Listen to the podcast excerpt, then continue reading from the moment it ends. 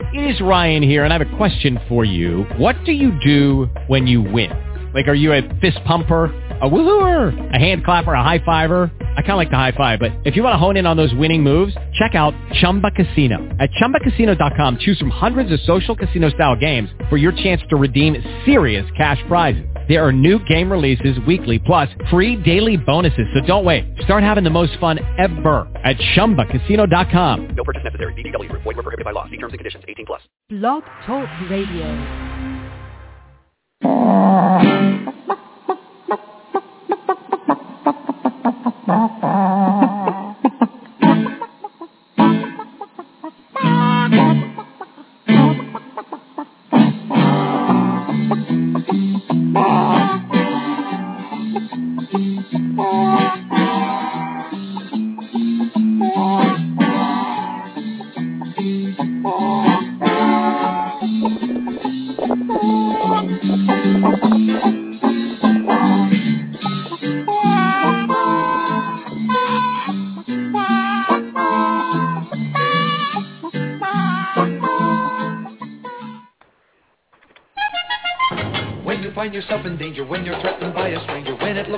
take a licking, there is someone waiting who will hurry up and rescue you. Just call for Super Chicken.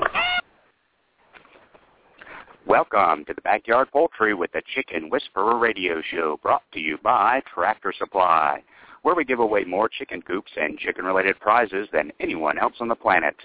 We are often imitated, but never duplicated. My name is Andy Schneider, but most know me as the Chicken Whisperer, author of The Chicken Whisperer's Guide to Keeping Chickens, national spokesperson for the USDA Biosecurity for Birds program, and editor-in-chief of Chicken Whisperer magazine. Today is Monday, May 12th, and I would like to thank all of you for tuning in this afternoon on Blog Talk Radio. This is a live radio show that is broadcast around the world. This radio show is all about keeping backyard poultry, show poultry, and living a self-sufficient lifestyle. Each week I welcome experts in their field to share their knowledge about different topics including backyard poultry, show poultry, heritage poultry, gardening, cooking, and living a self-sufficient lifestyle. Be sure to visit our website, chickenwhisperer.com, where you can follow us on Twitter and become a fan on Facebook. Once again, I would like to thank all of you for tuning in today to Backyard Poultry with the Chicken Whisperer, brought to you by Tractor Supply. Hey, it's the Chicken Whisperer here, and I would like to take a moment to tell you all about the great chicken coops over at Woodtex Products. Woodtex Products manufactures, sells, and delivers chicken coops nationwide. They have been in the building business for over 31 years, so they know their stuff. Their chicken coops are built to last and withstand any type of weather. They're portable, durable, stylish, and come in many different sizes. Their chicken coops can be purchased fully assembled or as kits. Check out Woodtex products online at www.woodtex.com and see for yourself what all the clucking is about. Order a chicken coop in April or May and receive $175 in upgrades for free. Remember, that's www.woodtex.com. You need an incubator, think Brinsea, the incubation specialist. Brinsea has been a world-leading manufacturer of incubators for over 30 years. Incubators from 7 to 380 eggs with high-quality electronic and digital controls, including precise humidity control and programmable egg turning, all at surprisingly affordable prices. Visit them online at Brinsea.com. Brinsea spelled B-R-I-N-S-E-A. That's Brinsea.com or call 1-888-667-7009. Enter the coupon code WHISPER at checkout and save 10% on their incubators, brooders, egg handlers, and other incubation accessories. When you need an incubator, think Brinsea. Technology you can trust. Ideal Poultry has been a family-owned and operated business since 1937. Their business is built on customer service and quality poultry, from rare white and brown egg layers to broilers, ducks, turkeys, and bantams. Ideal Poultry is the largest supplier of backyard poultry in the United States, shipping close to 5 million chicks annually. Visit them online at idealpoultry.com. That's idealpoultry.com. Introducing the Chicken Fountain, a new way to water your flock. The Chicken Fountain will change your life and keep your chickens healthier by providing clean, fresh water every time. No more daily cleaning of dirty chicken waterers. This semi-sealed system keeps every drop of water fresh and clean. Proudly made in the USA, the Chicken Fountain will provide your flock with fresh, clean water for years to come. To order your Chicken Fountain, visit chickenfountain.com. That's chickenfountain.com.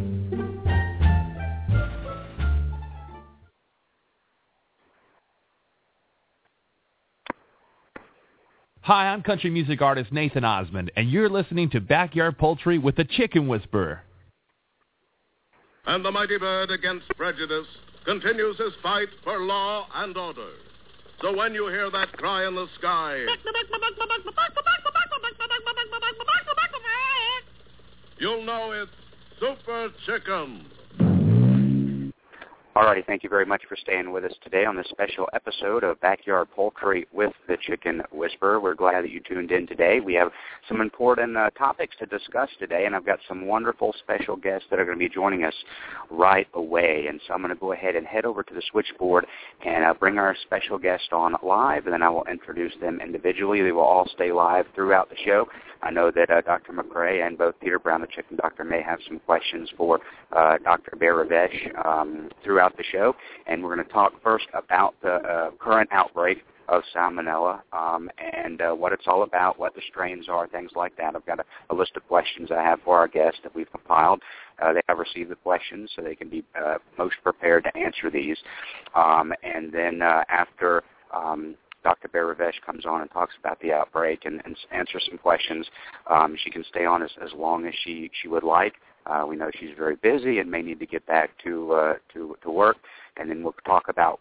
uh, we need to do as far as uh, our chickens. If we did get chickens from this specific, hatchery, is there anything I need to do differently now that there is an outbreak? Uh, vaccinations, uh, culling, di- different things like that, and possible options uh, a little later um, in the show. So first things first, I'm going to head over here to the phone lines, and I'm going to bring on our three guests live and then introduce them individually and welcome them to the show. First, of course, uh, Dr. Casey uh, She is with the CDC. She is the deputy chief of the uh, uh, uh, outbreak um, department there, and she's going to give us a little bit more about her background and her position there. So we'll start with you, Casey. Thank you very much for joining us. Hi, good afternoon, Andy. Thanks for having me on. I'm happy to be here to talk with everyone about this ongoing outbreak investigation. Absolutely. Thank you for uh, for joining us. And then uh, next up, of course, and I'll all be live because we may have some interaction during the show, uh, is uh, poultry scientist and professor Dr. Brigid McCrea at Delaware State University. Uh, Dr. McCrea, thank you very much for joining us today. Thank you, Andy, for organizing all of us today. Absolutely, trying to get the uh, the information out there. Don't want to, of course, create a, a panic uh, by any means, but do want the information. There's a lot of questions out there from from the newbie. This is the first chickens they've received to uh, even maybe the experienced uh, breeder that has some questions about these specific specific strains.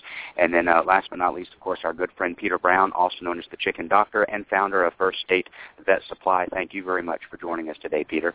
Yeah, Andy, thanks. Good for being here. Uh, thank you. Alrighty, uh, as stated, we're going to go ahead and start uh, with Casey uh, down at the CDC headquarters in Atlanta. And, and uh, Casey, if you would, kind of tell us uh, updates. A lot of people have seen um, our links that we've posted about the outbreak, but give us some specifics about this specific outbreak, and then we'll get into the strains. Sure. So at the CDC, we're working with our state health partners to investigate an outbreak of salmonella infections, and we have linked illnesses in people across 23 states to contact with live poultry and backyard flocks, and this includes chicks and ducklings. So there are many different types of salmonella. The ones we're looking at with this investigation are called Salmonella infantis and Salmonella newport. They're actually three different strains of salmonella um, based on their DNA fingerprints. That's something that we track here at CDC for the bacteria to help us find out about outbreaks and illnesses so we can do our investigations. And that's how this outbreak came to our attention. So what we're seeing right now is we have 60 illnesses in people from 23 straight states with these outbreak strains. 31% of people have been hospitalized so far. That's actually a little bit higher than we would typically see for salmonella. Usually we see around 20% of people getting sick in an outbreak being hospitalized, so 31% is higher here. The first date someone got sick was in early February, and this outbreak is very much ongoing. We're continuing to receive reports of illnesses. When we do our investigations, we work with the states who talk to people who got sick and ask a variety of questions about what people did in the week before they got sick, what foods they ate, what grocery stores they shopped at, what restaurants they went to, what events they might have attended, what animals they contacted. And the only thing sick people had in common in this outbreak was contact with chicks and ducklings and other live poultry. So whenever we continued on with our investigation and started asking questions about where people were purchasing these birds, we saw that the majority of them were buying them from a variety of different feed store locations, feed and farm stores in mm-hmm. multiple states. And then when we talked to the feed and farm stores to find out where their birds were coming from, those birds traced back to Mount Healthy hatcheries in Ohio. Okay. Now, before I forget, because we'll go down the list of questions here that we've got, but uh, like I said in our email to all the guests today, some answers uh, will spark a different question. You had stated that there were three, um, I think, strands of salmonella that, that y'all track, and, and I hear numbers like there may be 2,500 different strands or strains of salmonella that are out there. Not all of those may be um, uh, something that can transfer over to the, the human and make us sick, but you, you uh, use the number as three. Um, are there more, uh, are, are those just the ones that, um, tell, tell us what's that about. I don't, I don't, want to you know, waste time and put words in your mouth. Are, are those just the three strands that can infect us as humans, or uh, you use the number three, and, and we hear numbers like 2,000 different uh, types of salmonella. What, what does that mean exactly? Sure, Andy. So you're right. There are over 2,500 different what we call serotypes of salmonella, and there are many that might live in the birds and chickens can appear, appear perfectly healthy, happy, and clean and not be showing any signs of illness, but some of those can jump over into people and make them sick. It's called a zoonotic disease when something spreads between people and animals. And that's what we're seeing with these three particular strains of salmonella that we have linked with illnesses um, in people who had contact with live poultry that were sourced out of Mount Healthy Hatchery in Ohio. Okay, and I, I know of two. Uh, there, there was the um, what is it, Newport and in, Infantis. Infantis. Infantis. Okay, and then um, there there are three. Those are the two, but is there a different strand that falls under one of those two? Sure. So there, there are two different DNA fingerprints of the Salmonella infantis and one of the okay, Salmonella gotcha. Newport. Okay, gotcha. And um, going down the list here, it sounds like you're still currently getting people uh, reported to you that have, are, are becoming ill. Um, I know every case is different. Do you anticipate at this um, uh, time of this particular outbreak, uh, anticipate more illnesses to come? Yes, this outbreak is very much ongoing. Um, we have a delay in reporting for public health, and that's because it takes people, you know, one to three days from the time they're exposed to salmonella for their illness to start. Then our studies show it can take as many as five days before they go see their healthcare provider. Then the healthcare provider may or may not take a stool sample for salmonella. If that's done, it can take you know a few more days to grow that salmonella bacteria in the laboratory, and then the laboratory at the clinical setting will have to send it over to public health officials, and it can take up to 10 days to do the um, the DNA fingerprinting and serotyping work that we need before it's even confirmed as part of an outbreak. So that delay for salmonella is about two to four weeks. So this outbreak very much is ongoing, and that any illnesses that happen after about mid-April might not yet be reported to us because of that time delay. And, and, and of course, we're, we're falling into that time period with Easter when, when so many people across the country uh, get those Easter basket surprises. Um, though we advocate against that every year, but you know you, you can't can't stop all of that. So we're I guess we're still in that time period from the the hot uh, Easter time of people getting uh, baby chicks and, and ducks. The um, uh, I had a question on the tip my tongue. The um, give me just a second. Sure, and, oh, and Andy, and also so you, you often you often talk about a number of non-reports that the people who have may uh, have salmonella that that may not get as severe to go to a hospital, go to the doctor, but they still got the salmonella uh, from this, this outbreak we're talking about. But they just as you talked about a, a, a number, a percentage, like we see this many more people that may be sick than the numbers that we're um, um, advertising. Sure, thanks for bringing that up. That's something very important to mention that for every one illness that's confirmed in the laboratory as part of our outbreak, there are as many as 29 other salmonella illnesses out there due to the same cause. So many more illnesses happening than um, people who get sick, the doctor again may or may not do the test and it may or may not show up to public health officials. So that number is 29 for each one of those laboratory confirmed cases. And Andy, it's also important for people to know that salmonella can be much more than a few days of diarrhea and discomfort. Salmonella can cause serious illnesses like brain infections, bloodstream infections, and joint infections. And there's some people out there who are especially at higher risk for getting these forms of serious illness from salmonella. And those are young kids under five years old, people who have weakened immune systems, maybe someone undergoing chemotherapy or with some other underlying illness, and then um, senior citizens over 65 as well. Okay. Um, and, and of course, people can always visit the CDC and get uh, tips um, and handling tips if, if you have the uh, uh, any type of, of live poultry. Um, tips on how to handle them, and we'll talk about that a little bit uh, later in the show. Um, getting down to some more questions, and folks, this is a live radio show, and, and we know that we're going to ask a lot of questions that we've gotten from our fans on Facebook and Twitter, and, and then questions from uh, from others that I've talked to in person there just uh, again may be some questions that may not be answered based on confidentiality or, or need to know or whatever you want to call it. So I'm going to go down some more questions here, and, and we'll see what, what we can get shared with everybody. Um, what measures on your end at the at the CDC are being taken to kind of eliminate uh, this spread? And, and it may not be eliminating the spread, but at least uh, identifying the sick and trying to eliminate any more of the spread. But so, so what measures are being taken on your end with the CDC, and, and I guess your recommendations to the hatchery to try to eliminate this or control it? Sure. So at the CDC, we're the disease detectives responsible for identifying these outbreaks and solving them and figuring out what went wrong. And so we work very closely with our partners at state departments of agriculture, with the United States Department of Agriculture. They have a National Poultry Improvement Plan, or NPIP, as people know it. And we work very closely with them to share the information and get teams of people together to determine, you know, what needs to be done to, to put a stop to this problem problem. Okay, very good. Um, this was a question that was asked. It's a question that I, that I was curious about, and I've talked with some folks. Um, are uh, we, we, we've identified the hatchery um, where, where the chicks and, and ducklings are coming from. Uh, you know, the disease detectives have tracked that back.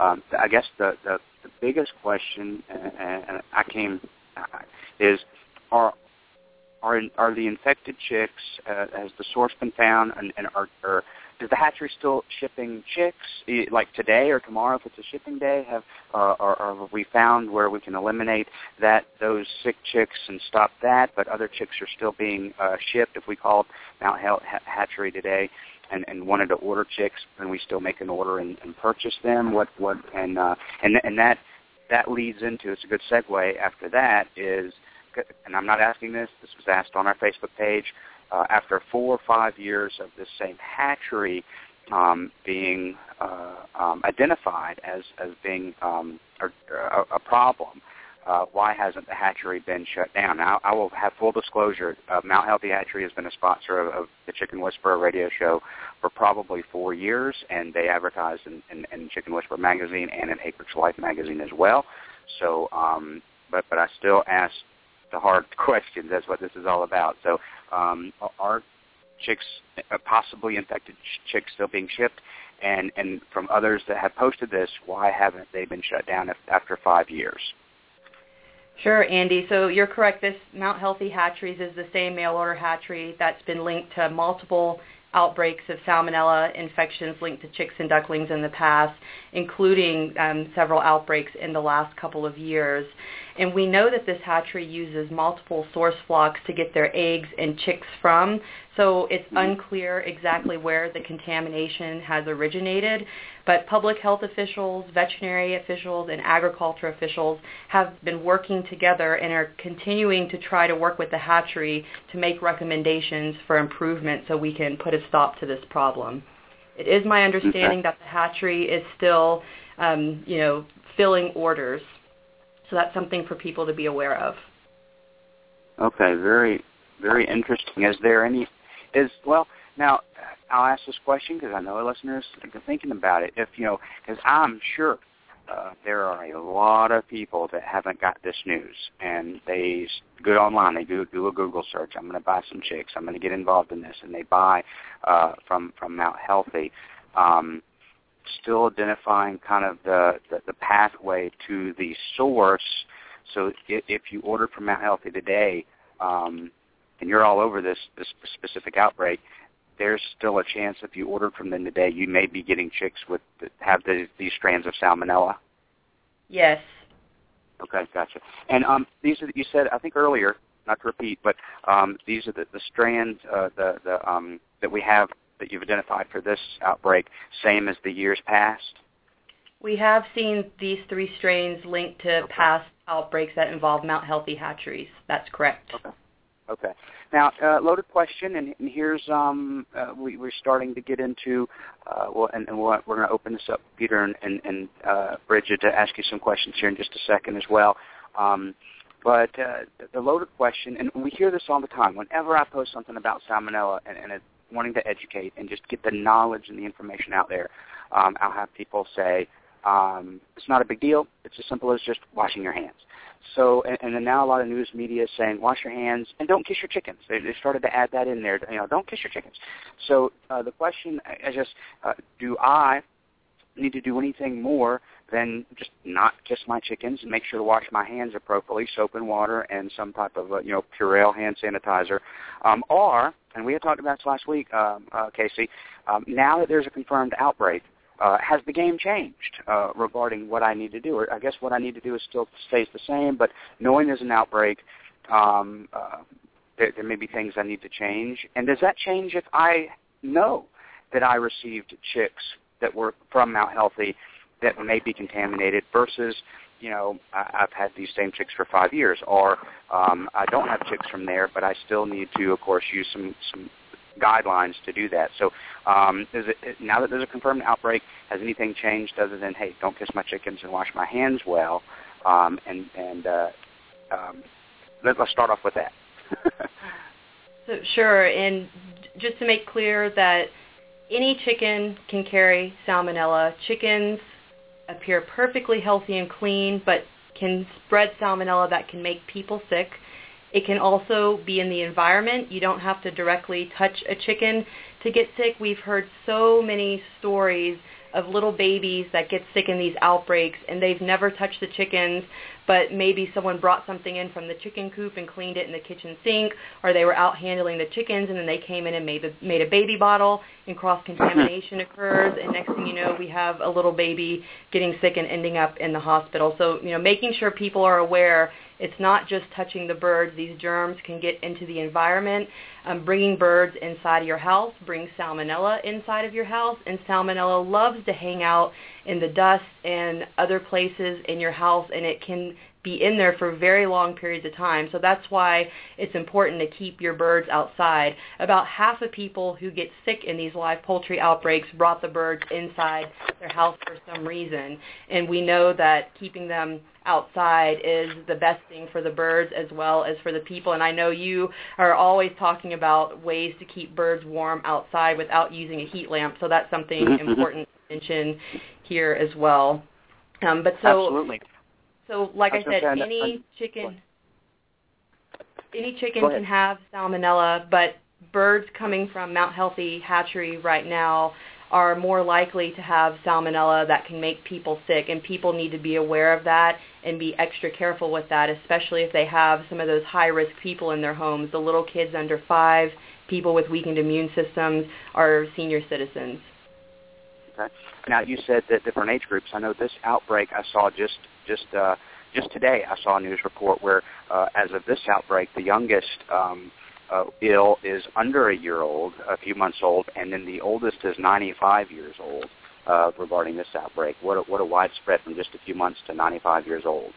Um, yep, that's correct. And our median age in the outbreak is 29 years, so half of people who are sick are under 29 years, and 40% are kids under 10. Okay. You hear this question every day. It was posted a gazillion times on uh, my Facebook page with only 60 ill in the nation that we know of, and we talked about the number being maybe 29 times that uh, that may be sick right now, just not the case where they're going to the hospital and getting reported. Um, is this something I really need to be concerned with? And they always, Casey, seem to contribute to something else. How many people die from the flu? How many people die from guns? How many people die from car wrecks? We've got 60 people here that are ill, and yet, you know, you're you're uh, and I've I've been accused of this myself. You're you're fear mongering, the, the word fear's never been. It's education. It's getting the information out there. So so, and I've heard that so many times. You hear it every day with 60 people that we know of ill versus how many people got sick from lettuce or car wrecks or guns or things. Um, why why do I need to stop what I'm doing today and, and think about this or learn about this? You know, Andy, there are a lot of public health issues out there that are really important. You're talking about, you know, foodborne diseases, car accidents, different things like that. Having 60 salmonella illnesses in this outbreak is a big deal. This is a large outbreak. These illnesses are preventable. Um, mm-hmm. It's no fun to be in the hospital. It's no fun to have diarrhea or even bloody diarrhea and vomiting for several days. Um, it is a big deal and it's preventable. And, and the painful uh, stomach cramps and, and hospitalization and, and like I said, that the secondary infections that, that can come with this. Um, I, I know that I posted when I initially made the post, when, when y'all made the post publicly at 3.30 uh, last week, and then you notified me, and I, I started making that. Then you know I I, I, knew, I knew what kind of comments we would get because we get it every time we talk about salmonella, and so I posted on there. I was like, you know, look, I'm a regular Joe. I, I get it, but um, uh, I understand that if you're a chicken farmer and you've kept chickens for 60 years and you've never had salmonella, your your opinion is this may be hogwash. But if you buried a daughter because she handled baby chicks and got salmonella and is now dead, this is a very serious topic for you. So there's got to there's a there's a, a median in here somewhere in between that between the this is hogwash and well I, I, you know I, this affected my family I lost a daughter or granddaughter because of this. You even stated on the national webinar that somebody's and, and I and I get you know if you want to call it shock factor whatever. I was a paramedic and I was taught to use the word dead, not passed away, not gone to another place, dead, as a paramedic for years. Um, somebody's grandma is dead now because somebody had the bright idea to bring in baby chicks to a nursing home and use them as therapy animals. That that's a documented case that you had shared about with on on the um on the uh, the webinar we did a, a few months ago. So um, it, there there is some importance here, regardless, you know, what the the, the comments that we see on, on our Facebook page. Um, wrapping it up, and I'm going to get and see if uh, uh, Peter or uh, Brigid have any questions. Where is the salmonella found in or on or around my chicken. You kind of hinted to it about you know um, bringing it in, maybe not even handling poultry, but is it in the chicken gut? Uh, is it on in the poop? Is it again on on the outside of the egg because of the poop? Um, is it um, inside the egg as well? So these these salmonella that we're talking about, um, does it also equal uh, cooking my eggs up to 160 degrees. Could these strands n- notoriously inside the egg as well? And so that I think that's a very important question. On the egg, in the egg, in the poop, uh, where where can I find this? Uh, all the above. These strains that we're talking about today. All the above. Exactly, all of the above, and that's why it's especially important to cook your eggs thoroughly as well. Mm-hmm. So it could be on, on, on the inside. Okay. Last question. I'm going to open it up to Dr. McCrary and uh, and Peter Brown, the chicken doctor. Back questions back to to you, Casey, and then we'll we'll have some discussion and then get into the uh, treatments of possible treatments of chickens and things like that. And, and this is a great segue question to that. If I purchase from if I purchase chicks from Mount Healthy Hatchery, um, and, we, there's a specific question from our Facebook page. Um, three months ago, six months ago, nine months ago, or, or I bought a year ago. Um, do we have an idea of how long this has been going on? How long they've been shipping in, infected birds um, with with this? Uh, we under you know, and of course we have the ones that say I just got them two weeks ago, but I thought this was more interesting question that I bought them six months ago, or I bought mine last spring from Mount Healthy. Um, uh, Casey, what is do we know? Is this from last year, just two weeks ago, this season? Um, how can you help the folks that have chicks from there at many different time frames? Sure, that's an important question. I can tell you that we have had multiple outbreaks linked to this hatchery going back since 2009. So there's the potential for, for any bird that's come from this hatchery to have salmonella, and people need to be aware of that and to, to treat their birds um, you know, carefully, like you mentioned, having hand sanitizer out of the chicken coop until they can get inside to wash their hands, keeping birds outside of the house, not kissing birds, and following some of these simple precautions that people can do to stay healthy while joining, enjoying their backyard flocks. Uh, Andy, if I can chime yes. in. Yep, this uh, is the perfect one of the I things you've gonna heard me I'm sorry. Go ahead. No, I was going to say it's perfect timing. This is exactly where I was going to bring you and Peter on. If you have questions for, for Casey from up to this point that, that you wrote down, and any other comments, and then we'll get into kind of treating the uh, the birds or what our options are. Sure, go ahead, Dr. McCrea. Well, since since Casey was very clear in explaining that this is a, a series of serovars and strains within serovars that have shown up time and again, one of the things I've said in the past is you need to separate your age groups. So if you get baby chicks in, you don't want to mix them immediately with your older birds. This is one of the reasons why. It could be that one set of birds birds has something that could infect the other set, but if you keep them separate, then one set doesn't get sick from the other. And it comes back to some basic biosecurity measures. Nobody really likes to talk about biosecurity, but here's one of the organisms that can really call your bluff on biosecurity. As um, Casey clearly stated, it can come in on anything, your shoes, your hair, your jacket. You can bring it into the house. And think of your flock. Whenever you have new chicks or you have chickens, think of them as dirty no matter what you did out there with them, even if you just filled their water and didn't actually go inside the coop. You have to consider that whatever you have come in contact with out there, even if it's the dust with your coop, you can carry that back into the house and depending on what you do in the house, whether it's immediately chop up a salad or or make something that's not going to be cooked, you could infect the rest of your family if you have chicks that you're brooding inside the house, you need to consider them as dirty. And so any dust that floats out of the room they're in, any equipment that you bring in and out of the room they're in, whether it be for, for washing or filling with feeders or waters, you need to make sure that you wash them thoroughly and you wash your hands after working with the birds. Preferably change your clothes so that you're not carrying any infective organisms around on your clothing. Now, if you do have chicks from Mount Healthy Hatchery, what should you do? Mm-hmm. Well,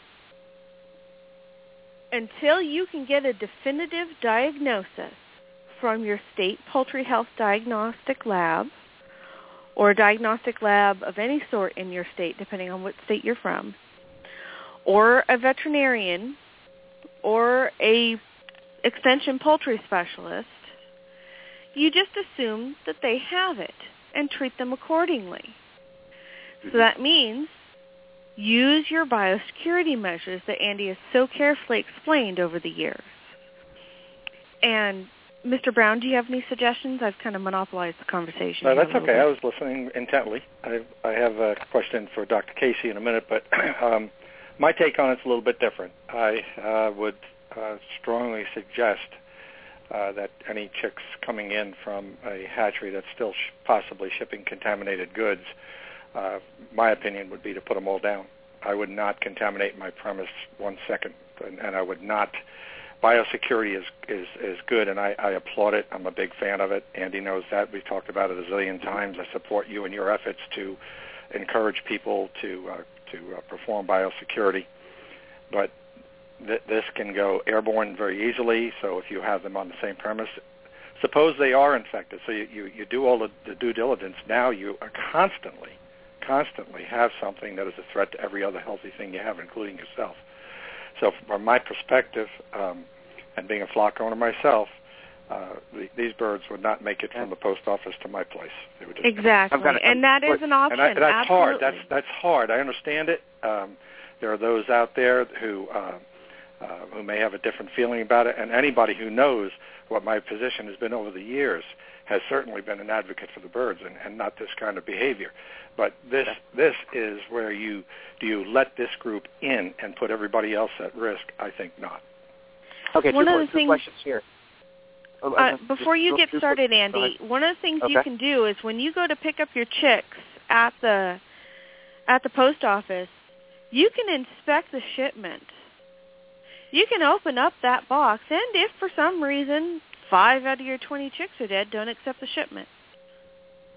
Um, Now- Here's that- where- here's that's where I if, di- that's here's where if I you have something that can actually affect the chicks. This is an organism, however, that isn't designed necessarily to infect the chicks. It is um, something that they carry, but we, the humans, uh, react to it differently. Doesn't mean the chicks can't die from it, but they they can be carriers.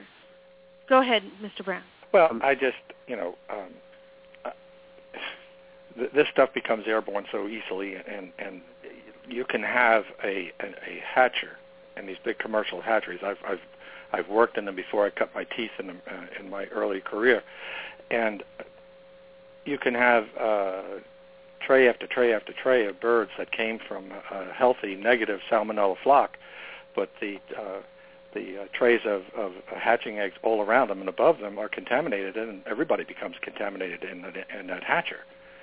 So they they may not be showing symptoms at all. I just would not do this. This this to me is Okay. is, is a that, that's my personal opinion. I, I know people can argue it and differ with it, but they would not make it from my the post office to my home. They would not. Here, here's the um, two real idea. scenarios.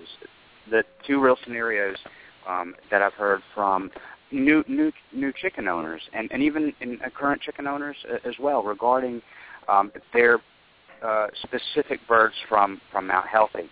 Uh, they're like, and we're going to talk about the, possible vaccination, not vaccinating, things like that here in just a second. But um, I've heard them say, you know, um, if, if if I got these birds and I, and I did all these precautions, and maybe I just went and got them vaccinated, whether that's going to help or, or not, um, I still, as long as these birds are alive for the next ten or twelve years, I will be paranoid. It will be in the back of my mind. I'll be afraid to eat the eggs. I'll be afraid to eat the chicken. I'll be afraid to handle them just because of this. Uh, this confirmed these chickens came from this outbreak. So so they do we want them they don't want for the next 10 years to be scared and paranoid. It, may be their answer to call them so they have peace of mind and order from another hatchery. Uh, so so that's number one. That that's that scenario that the folks that will never be comfortable knowing their chicks came from Mount Healthy no matter how we tell them to, to handle them or treat them. And then number two this goes to your question peter um, um, using your question if, if you knew they came from this hatchery to, to call them or just not accept them when, when if they've already been been delivered. But if this is a risk with every chicken we're ever going to buy for the next 20 years, every chicken from every hatchery has this potential. Um, we're obviously not going to kill every chicken. We, you see what I'm saying? Is, is it Yeah. because this is a confirmed outbreak? Is is Right. why that sets this apart? Because if any chicken can carry this or have it, and and, and a lot can and, and possibly infect us, whether we bought them here or not. Um, is it because this is a confirmed outbreak that makes your answer more um, uh, Yes, acceptable that you know I would call them because it's a confirmed outbreak and we know it. Yeah, I mean, versus you know, may- it- maybe they have it. The, the, risk to me, from my perspective, is, is too great, and the outcome is, is usually never good. And um, we we know that this is a problem. This has been an ongoing problem for what the last five six years. Um, since I, I think uh, Dr. Casey said 2009, somewhere around there, whatever. Uh, I mean, this has just been an ongoing thing. So why would you knowingly bring a potential time bomb into an operation where you have healthy birds? You know, um, you always will take a risk when you buy a bird from somebody else, something that you didn't have any control over. You always have that risk, but this risk is evident. This is a known risk right straight up front. I won't even argue the point with people. I mean, if people want to do it, go ahead. I, I do this every day, and people do it. You know, they do crazy things every day, uh, crazier than this. So, you know, I mean, if they because they paid for them, if they want to bring them in uh, and and contaminate themselves and everything else on their their premise, they're more than welcome to do so. I just think it's crazy. And this Let is Casey. I want to add that it's important when people are bringing birds into their existing flocks or starting a flock, they can order from a hatchery that follows USDA's best management practices for salmonella prevention in these hatcheries. It's um, some guidance that's recently been released that many of the hatcheries follow, so that's important to know as well when selecting where to order your birds from. Um, let me go. At Andy, this can I- point, can uh, I- it's about twenty. It's, it's about twenty till. I want to see. Um, I want to give. Uh, uh, I know. I know.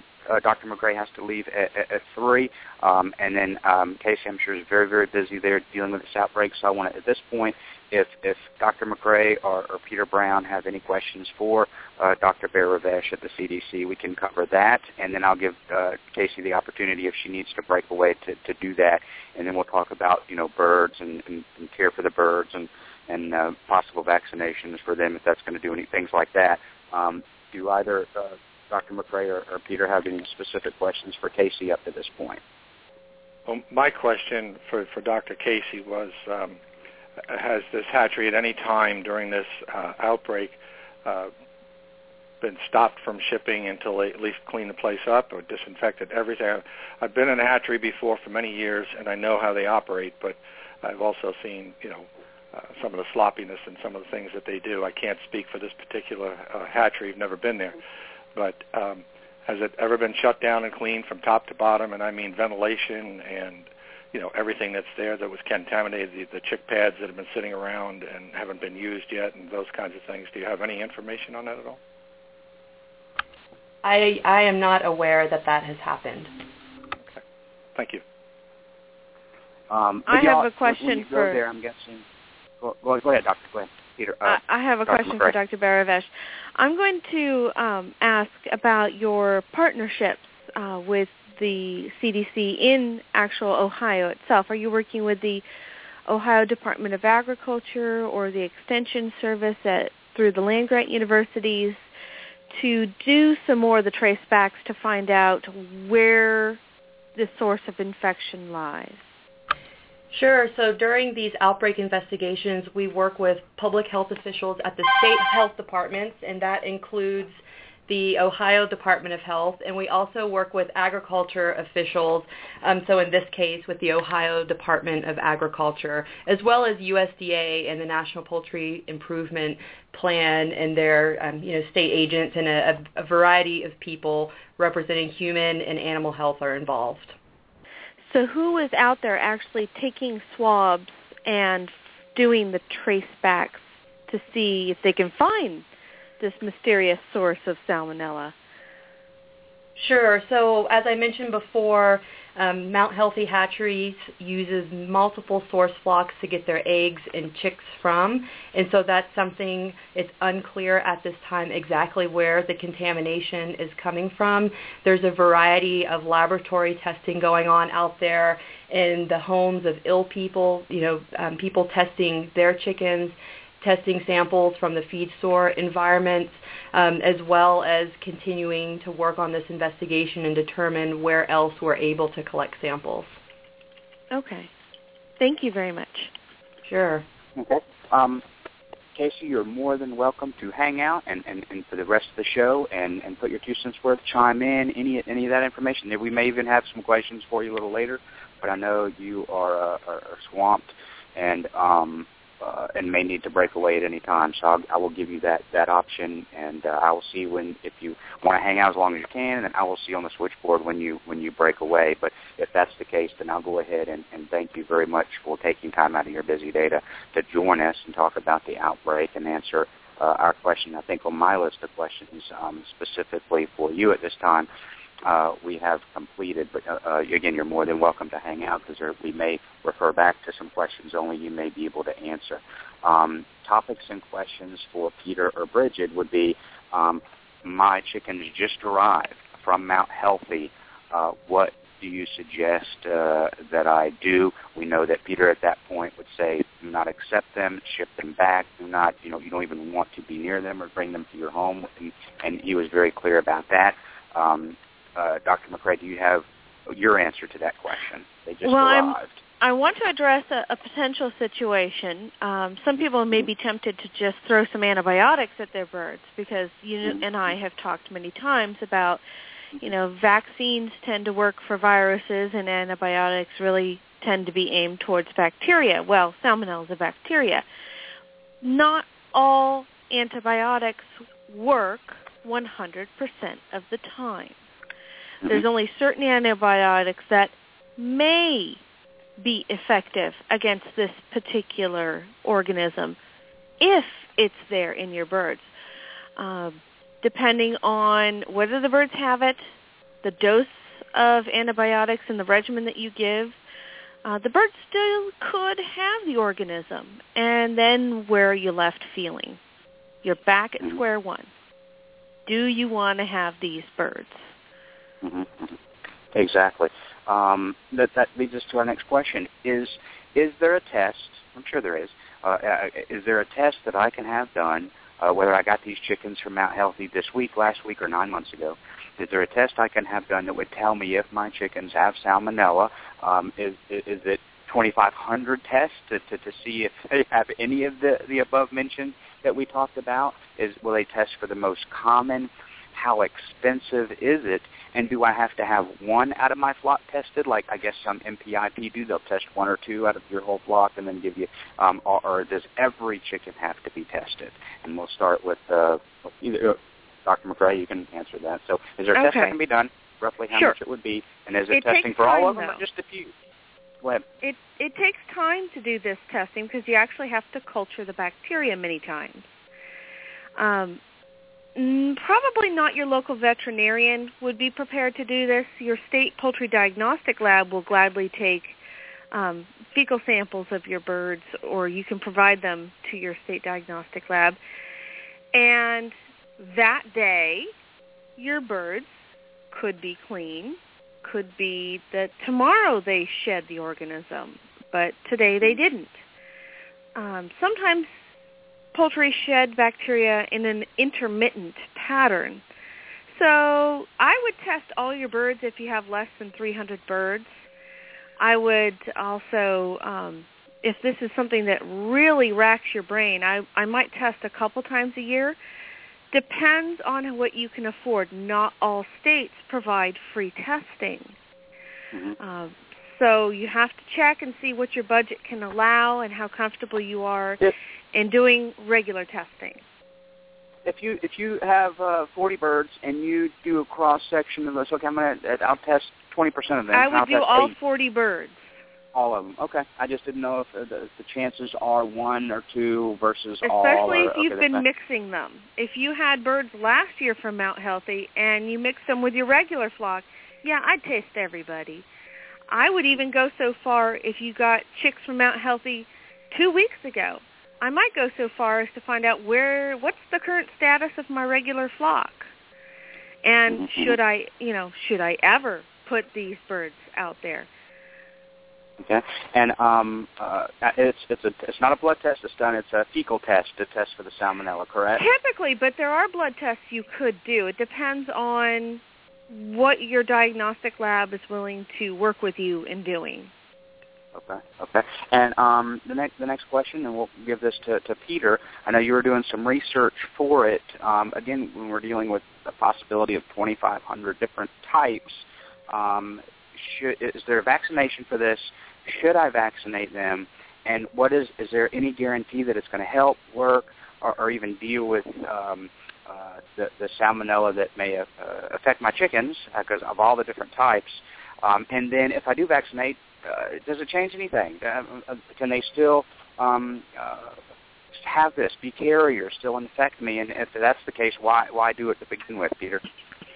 Yeah, I want to jump back quickly uh, sure. to the uh, testing part of this thing. Um, uh, I would find it odd that um, the average backyard flock holder um, with 30 or 40 birds would be willing to shell out the money uh, to to test the birds. Uh, Brigid might, I might, um, but um, by and large, the average person will not, and uh, that's why we find ourselves uh, in this quagmire of disease that's perpetual, whether it be salmonella, salmonella uh, whether it be uh, mycoplasma uh, or the like. Uh, the fact that uh, running these tests, getting them done, getting a result, having a laboratory tell you, oh, you sh- no need to do it because uh, all chickens have it, and all these kinds of things, which uh, is done uh, on a regular basis. So that therein lies lies the problem. Uh, but there are some free states that do it for free. There there are some, but the majority of them are are not. Um, Correct. You know, and and the, even even the, the, the cost, for instance, a uh, this can be done uh, on a two-day test with a PCR test uh, if the lab has the specific um, um, uh, components to to do the particular uh, serotype or strain uh, that that they have. So if they don't have it, they just can't substitute the other one. They have to get it. That's costly to get it for a small group of backyard chickens. Probably isn't going to happen. Uh, those tests, so, seventy-five dollars. So there's no there's no instant swap test we can do. Put it on a card, change color, like that was not asked that, in the chat. No, not that I'm aware of. Now to, to plate it out and culture it, like like uh, Brigid's talking about, is a four or five day deal. Uh, she is mm-hmm. correct in all of that stuff. Not she needs me to correct anything, but um, if those samples aren't fresh, uh, if you're going to be keeping them for more than uh, you know five or six hours in transport, they need to be on ice in order to uh, to get where they're going. Um, and um, and I will agree 100%. You may take five droppings today, and you may not get anything, and that's the God's mm-hmm. honest truth. And that's that's the thing about this disease. And then you might test the same five birds tomorrow, and you get a boatload of it in each dropping. So. Um, and it, some labs will let you do pooled samples too to help yep. with the cost. Yeah, and you know that might be a place to start. You know, pool a sample. You know, put some fresh droppings together from from some birds, especially if you got birds with odd-looking loose droppings and that kind of stuff, and uh, put it together, run it to the lab, pay one price, and, and at least they will tell you, yeah, you've got salmonella because it shouldn't be showing up in a dropping period. So if you if it's showing up in a dropping, you know you've got a problem. Now you got to find out who it is, and then then you have to decide, you know, where you go from there. And, and we talked about it being we talked about it being on the egg, in the egg, in the poop, on our tools, cleaning out, on our clothes, in the dust. Uh, really, this salmonella can be uh, can be everywhere. Um, th- just to give our folks an example, if um, uh, for future, whether they whether this this outbreak, another outbreak, no outbreak, um, did you find say a, a, a cost of, a vaccine? If, if, is it out there for if the average backyarder wanted to do it? Maybe they um, have six birds. Okay, I can deal with six. Yeah. Is there a, is there one? Is there a cost involved to give them an idea without having? I, I don't have. Tested. Yeah, I don't have the cost. The the uh, called the, the company I deal with, and uh, they, they weren't available to to tell me the price. That right, that's not a vaccine that I that I normally would buy. Um, mm-hmm. and I, I would never stock it unless I had uh, orders for at least 10 bottles or more, um, because that's the way we have to buy them. But um, vaccination for a backyard flock, in my personal opinion, uh, having looked at all of the different you know things that go on, uh, is not going to be a viable um, uh, situation from a standpoint of cost, from a standpoint of the vaccines don't stop 100% of the shedding anyway. Uh, mm-hmm. So you're still going to have birds that possibly could be infected and, and shedding uh, the uh, the bacteria as as well. Um, for the most part, um, the the way it's being done presently, uh, and these things change um, fairly rapidly. So it, you know what I say today may change in uh, two weeks uh, or a month. but the commercial folks are interested in keeping it from the, the chick in the first place so they don't contaminate the hatchery. So they're using a two-pronged approach in the breeding uh, stock, and they are using a, a live uh, salmonella vaccine that contains the um, uh, Salmonella enteritidis and the Salmonella typhimurium, uh, and then coming back behind with an inactivated or what we'd call a killed vaccine as a booster to that, and that's pretty much shutting down uh, the shed rate uh, through the egg. So they're they're not having the difficulties there uh, that one might think. But it's still it's still a problem. This is not going to go away anytime soon. Vaccination is not going to be the only answer. And and vaccination for enteritidis and typhimurium, those are two different serovars That's than correct. the serovars that That's are correct. affecting Mount Healthy hatchery. Yeah. And and there isn't any evidence that I could see uh, over the years that there is any uh, cross protection from one to the other, like there might be in a Newcastle, like there might be in a bronchitis. you would have to create an autogenous vaccine, and Yeah. that's just not not in the cards. that's not practical. So in a backyard setting, small flock holder, um, you know, the uh, my answer to it would be stay away from it. Uh, don't invite trouble. Do your due diligence, your biosecurity. Uh, make sure that uh, if you uh, are in a financial position or your your state at least will help you out or do the testing free, uh, I would be by all means uh, get the state to run those tests for you. Um, can't can't make it sm- uh, you know strong enough to to keep people out of your flock that don't belong there, um, and so because you don't know where they've been, you just don't know where they've been. They they and might you don't been, know if your flock is positive, and you don't want to be the bearer no. Of No, something I to mean their this flock. is a nightmare for a whole lot of people. I mean you know you, you heard uh, Dr. Casey say 60 is a big deal. You know you might not think of it in those terms, but it's a big deal. And then having an, an inordinate amount of those people hospitalized uh, tells you that it's a big deal. and think of the people who got sick who haven't gone to the hospital. Yeah. If you if if you had a a 29 times 60, that'd be over 1700 people who who didn't go Yeah. get tested. I, I agree. So kind of to wrap this up, then we can do some general discussions, and, and, and it's been it's been great. Any other questions we'll get to in just a second, and I'll, I'll check the chat room again. So, um, if my chickens are a part of this group from Mount Healthy Hatchery, will they have this forever? Peter? I really don't know uh, of a way to um, uh, to totally eliminate this uh, from from a flock. Uh, Brigid was alluding to the you know medicating before, and she's But spot there's no on. guarantees. Absolutely, she's right spot on. And um, on average, uh, at least on the human side, there uh, is only about 20% of drugs work to any great degree, and not across all spectrums of the strains. So uh, it's a huge problem. It's a huge, huge problem. Uh, I think we've already we've we've already discussed this question. If I got baby chicks from Ha- Mount Healthy and decide to keep them, will it affect my current flock? And we talked about that. If you mix them, and integrate them later on, yes, that that is a very valid possibility. Um, we kind of talked about uh, and, and and all every single one. I don't know if that's an accurate or if that's a generalization. Do all chickens have salmonella some type in their gut? Yes. no, No. No, that's No, not true. no. Okay. Okay. So so when you see It's that, not a because I've had that post. No, it's not a given either. On my face- No. Right. I just had that posted on on my Facebook time uh, Facebook page a dozen times. All chickens have salmonella. Uh, No, and they don't. Salmonella in their gut. So- okay, gotcha. I just I don't want to make that very clear now. So so those folks. And it doesn't that, always have to be just the just the gut either, Andy. The, uh, and and, the, and the, there is some evidence that um, on the on the male side uh, that it can infect the um, the um, the reproductive system, but definitely on the on the on the uh, female side. As a matter of fact, it has an affinity to go to the um, uh, the uh, uh, reproductive system in the in the female versus the versus the. Uh, Yeah, but not the. Infantis or, or Newport. Well, I don't know. I haven't seen any research on those two. They're kind of oddballs. It it tend yeah, Infantis and Newport aren't like Gallinarum and and Pullorum, which do have that track record. Um, tends to be more of a horizontal transmission, thank goodness. But um, you know, th- just be aware that Salmonella, it's got a lot of tools in its toolkit to get to the next generation.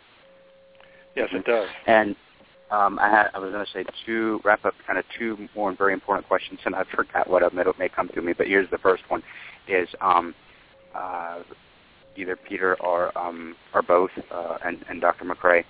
Uh, I've got my chickens. I've decided to keep them, or I have current chickens, and I've had them for five years, ten years, two weeks. It doesn't matter. When I walk outside and spend time with my chickens, I'm sitting on that five-gallon bucket. I'm handling. I'm picking them up. I'm, I'm inspecting for mice and lice and colds and I'm, all this stuff. What symptoms specifically am I looking for regarding a possible salmonella in my in my flock? Well, this is a paratyphoid salmonella, so you might not get any symptoms. Might not get any. Yeah, isn't that So cool?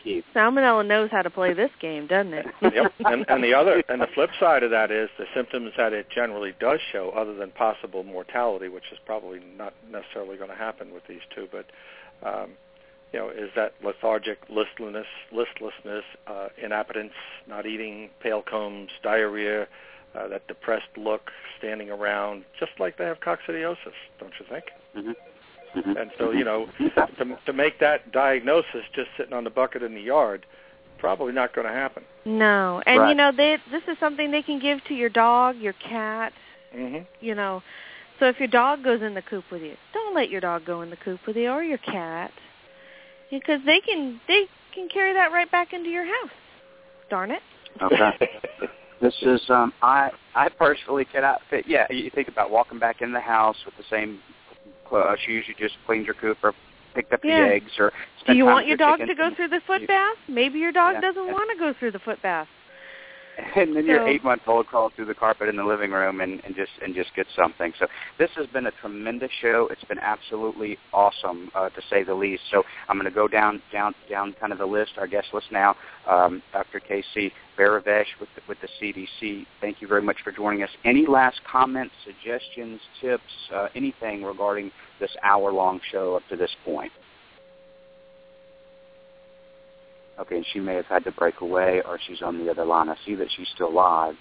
Um, so she maybe she's on the line, so we'll we'll come back to her because I know that she has not hung up. She's still with us on the on the queue. So we'll go next um, to uh, Dr. McCrea. Any any last comments, suggestions, tips, anything regarding the, the the show we just completed?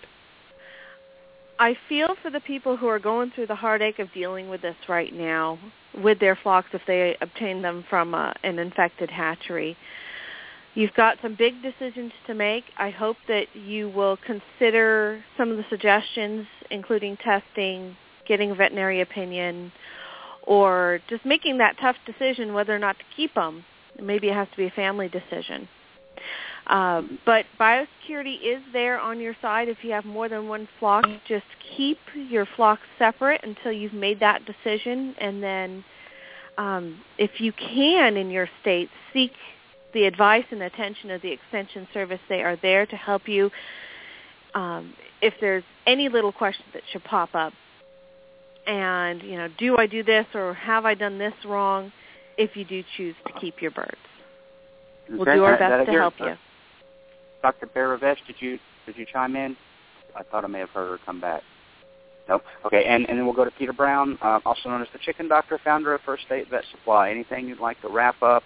Something that we didn't cover that you might find uh, uh, someone may find of interest or, or, or beneficial uh, before we wrap this up today? Um, you you know, I I'd like to just say that this this can be spread by so many different routes, and that that's my rub with getting the birds from Mount Healthy in the first place. Not just them. I'm not picking on them. This is this is a serious thing. Um, From any to- infected hatchery. Yes, it it, re- it has nothing to do with them per se. Personally, I've, I've no, you know, nothing to do with them whatsoever, uh, or any other one for that matter at this point. But um, you know, th- this can be this can be they can be done in by by feed that's contaminated from a from a feed m- mill who doesn't do their due diligence on cleaning their their, their mill, or has a rodent problem there, or uh, any of these things. So uh, you, you need to know where where you're getting your your feed from. I, I get calls and, and things from people all the time, uh, messages. You know, uh, they went to the feed store and uh, they bought some feed and it was it was cheap because it had a hole in it. Leave it there. Yeah. Let it be somebody else's headache. Don't you know? Just don't you know? th- you know, for the five dollar bill you're going to save, you just don't know how much trouble you could be be, be taking home with you. So, you know, th- there's a whole lot of things. Um, you know, as best you can, You know- keep free flying birds out. Um, you know, this stuff spreads very easily through uh, dust. I mean, you know, And I'd be interested in finding out, Andy, where that source of that contamination is. And Yes, you know, do. for those of us who like microbiology, aka mm-hmm. me, a total micro geek, well, I mean, you know, I want to know where where it is. That's, Yeah, it's- sure. That's what I did my several projects and and my PhD from. It's a mystery. Let's solve it. I would I would like Okay. to know what what kind of. Of course, we'll nev- probably never know because we're not going to be privy to this part of it. But I would like to know what kind of of uh, uh, testing program they had in place, and if they didn't, shame on them. That- uh, Monitoring, monitoring and testing. absolutely. That, you that know, was I my next question. That the next question I had. Remember, I said I've got two less important questions, and I forgot Right. one of them. That was my next question, and I do think it, it, it is valid to, to, to talk about just really quickly, and that is um, everybody is so quick to spout out these the backyard hatcheries, the backyard breeder, the you know everybody can you know uh, well I'm NPIP certified, and so my birds are the bomb. You know, you, you, they throw that out there like it's they have the cleanest flock in the country, and and yes, um, you know, the, you go to their website now. How that NPIP? I know they're developing a new NPIP Plus program. Uh, they've been developing over the past year that may involve more tests. My understanding is, but um, so, uh, but real quick, Brigid, and, and, and, and then is that has that become just uh, um, is NPIP now when you see the backyard flock, the backyard breeder, this, that, or the other, does that just become, hey, I'm, I'm just showing my customers that I'm trying to do what's available to me to, to do what I can to provide you with healthy birds. Um, but at the same time, a lot of people say, well, like, like I said, today they test one, once a year a lot of time. That, that's it. They get tested once a year. I have NPIP, look, once a year. And then tomorrow they eat a rat turd and they, and they have the salmonella Yeah. or, or whatever the case may be. So Okay. the next, So, the Andy- next 364 days, yeah. If you have, if you are sourcing your birds from multiple locations, you can require that your source birds test clean multiple mm-hmm. times a year. Uh, or you must provide that testing yourself. You must pay for that testing yourself. So if I am selling chicks, I want my customers to know that I'm compliant with as many different um, testing as tests as possible. Um, I have some tests that I can do through my state diagnostic lab. I have some tests that I can do through certification programs like NPIP.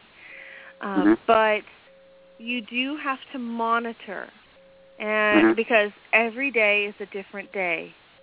Mhm. And yes, that chicken may eat a rat fecal material. All right? Yeah, I and that like, rat fecal material could very well be positive. And you know, you you if you're someone who's who's dealing in in large output of chicks like Murray McMurray or Mount Healthy or Stromberg's, you're going to have a monitoring program. And if you don't, um, you might you might not be happy with what pops up.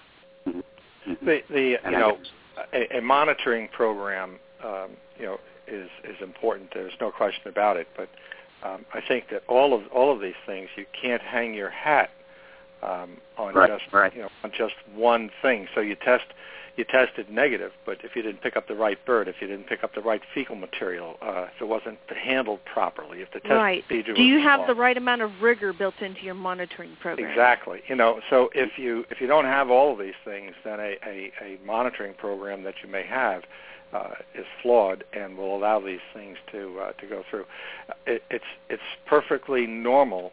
Um, if my memory serves me correctly, and it doesn't always, Brigid, you can always correct me on this. I think a fecal sample that they actually sample is only about 25, 30 grams, somewhere in that range.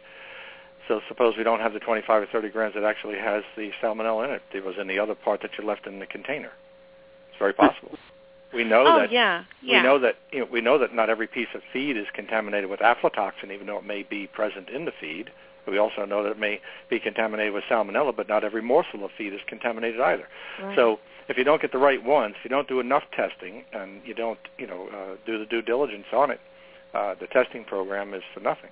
So uh, it, it's very, very important uh, from my perspective. And, and th- there was obviously a breakdown in, in, the, in, the, in the testing procedures, if they even have one at this at this hatchery, because this has been an ongoing problem. And and we're years. not there. We're not privy to their their monitoring No, but I- information. I mean, I, I personally, you know, uh, have, have run a hatchery for several years. I know uh, what people are, are uh, what shortcuts they decide to take, even though you've got written protocol hanging on the wall telling you what to do step by step. Because they, you know, they're they're in a hurry. They want to get done. It's hot today. The job stinks. It's nasty. It's it's uh, you know, dumping offal trays, which is the leftover hatch, uh, you know, into a dumpster is not fun for anybody. And um, Mhm. you know, the, Oh, we also of- we also don't know if if um, these infected birds are coming from uh, another hatchery. They're again they're used. They don't even come to Mount Healthy. They don't even go through the door. They just are, are, are, That's are drop shipped from another hatchery. You know, 40 miles down the road, or, or you know we just uh, we don't have uh, availability of that information at this time for the radio. We may end up having that information sooner or later. So it may be uh, it, again, it may or may not. We don't know. It, it could be nothing to do with their facility and their eggs and their breeding stock. These birds were shipped from a hatchery uh, for 2,000 miles away, but that they were drop shipped with their label Mount Healthy that they're using in a supplier. So yeah, we, we don't know any of this information. I so am it may not sure be that- every single bird.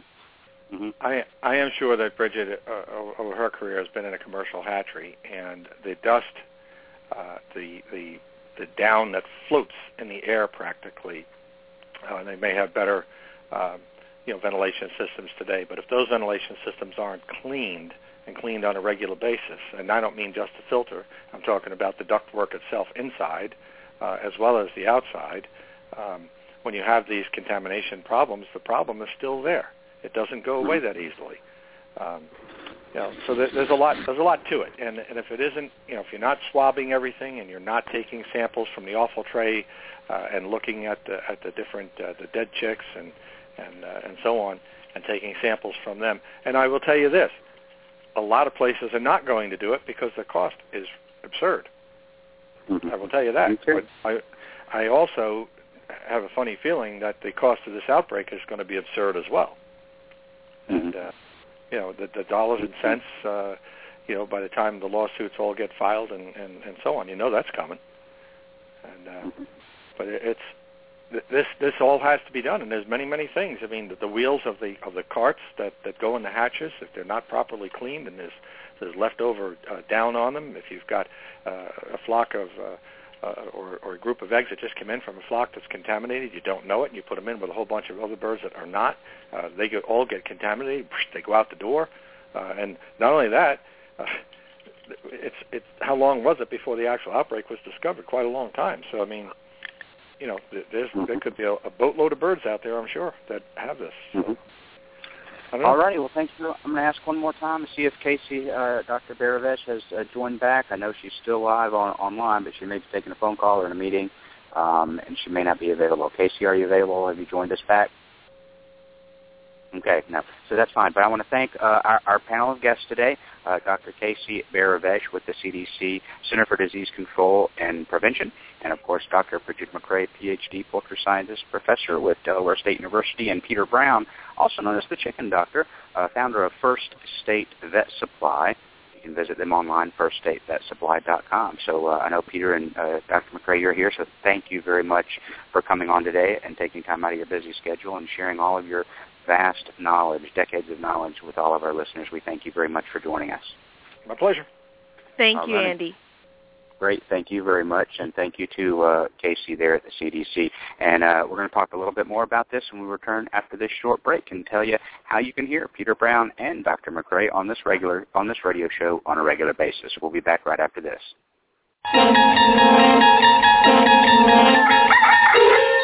You've just entered a dimension of dirty water, a dimension of poop-filled water, a dimension of stagnant water. You've crossed into the dirty waterer zone. But up ahead is your signpost to cleaner water, the Bright Tap Chicken Waterer. The Bright Tap Waterer is fully covered. Chickens drink from special valves, so dirt and droppings can't get into the water.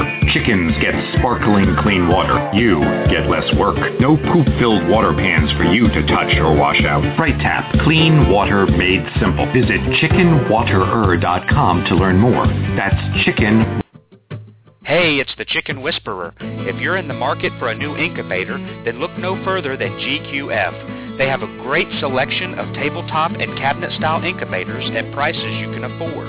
I love my GQF Genesis Model 1588. It has a large picture window and an automatic thermostat, which makes for a better hatch every time. Go pick out your new incubator at gqfradio.com. That's gqfradio.com. You provide a heat source for your backyard chickens in the winter? In most cases, it's not necessary. But if you choose to provide a heat source for your backyard chickens, it's imperative to use a safe and effective heat source, and the only one I recommend is the Sweeter Heater. The Sweeter Heater is a safe, completely sealed, washable, non-breakable, energy efficient, long-lasting, and reliable specific area heater that comes with a three-year warranty. Ditch the dangerous heat lamp this season and invest in the only heater I recommend, the Sweeter Heater. Purchase the Sweeter Heater online at sweeterheater.com. That's sweeterheater.com. Ware Manufacturing has been building quality hutches since 1983. Ware manufactures modern chicken hutches, barns, pens, and nest boxes designed especially for the backyard flock. Ware offers hutches and pens for every yard size and every chicken keeper's budget. Visit their website at waremfginc.com. That's W-A-R-E-M-F-G-I-N-C dot com or call them to find a retailer near you at 1-888-824-7257. Ware Manufacturing.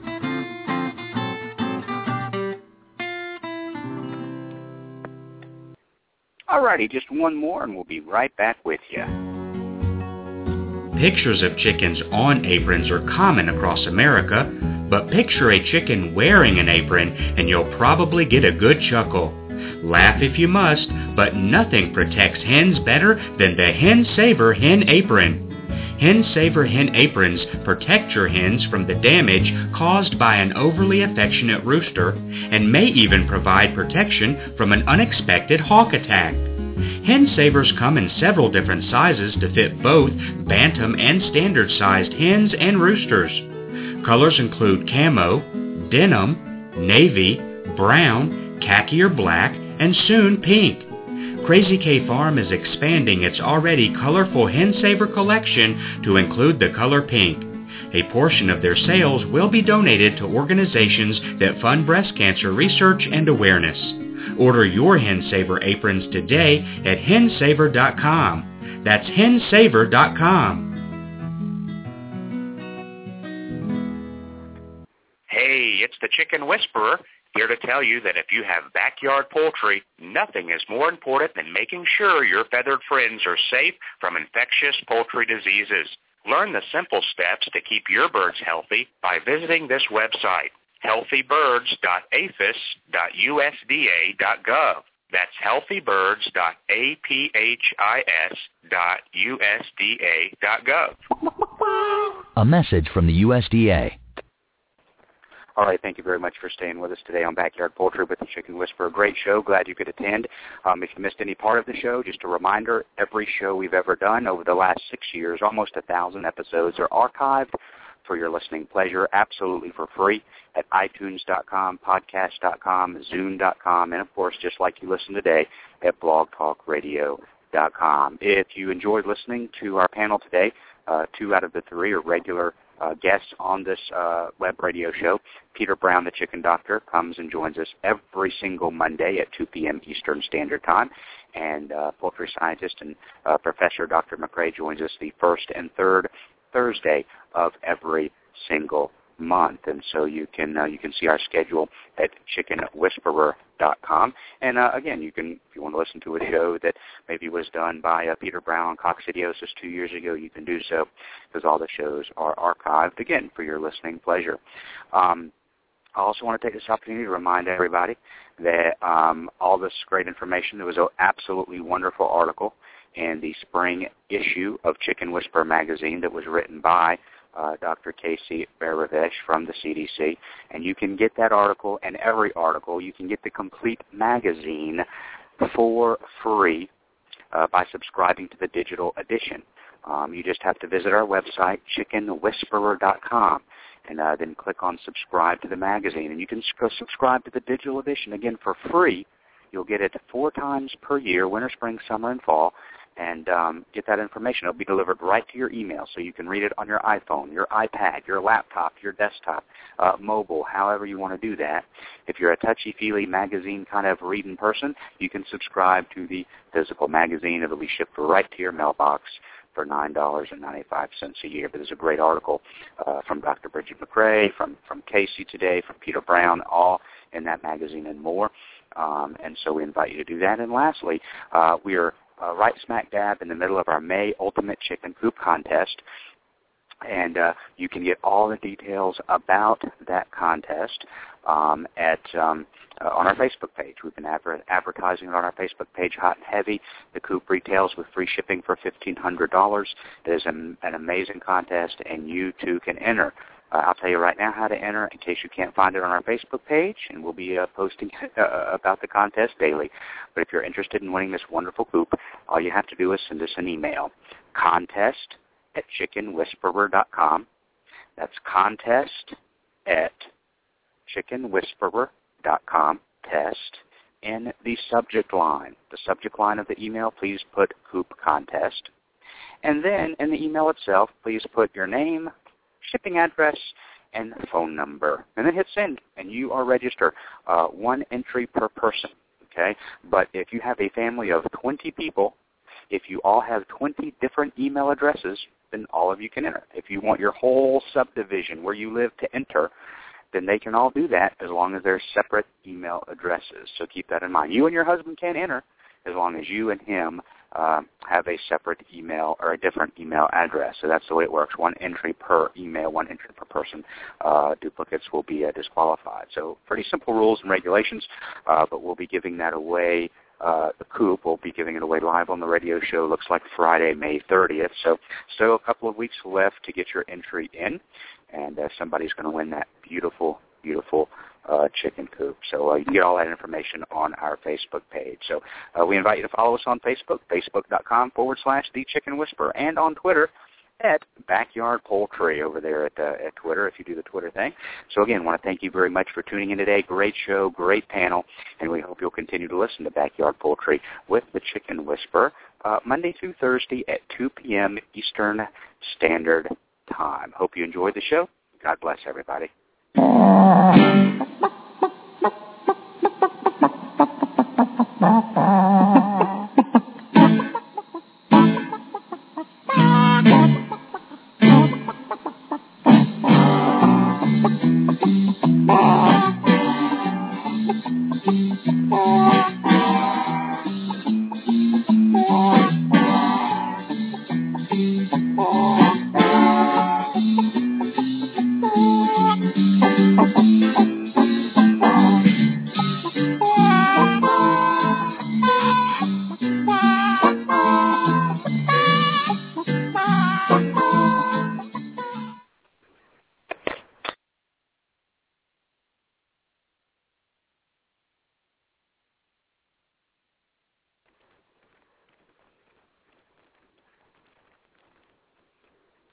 Hello, it is Ryan, and we could all use an extra bright spot in our day, couldn't we? Just to make up for things like sitting in traffic, doing the dishes, counting your steps, you know, all the mundane stuff. That is why I'm such a big fan of Chumba Casino. Chumba Casino has all your favorite social casino style games that you can play for free anytime, anywhere with daily bonuses. That should brighten your day a little. Actually, a lot. So sign up now at ChumbaCasino.com. That's ChumbaCasino.com. No purchase necessary. BGW. Void were prohibited by law. See terms and conditions. 18 plus.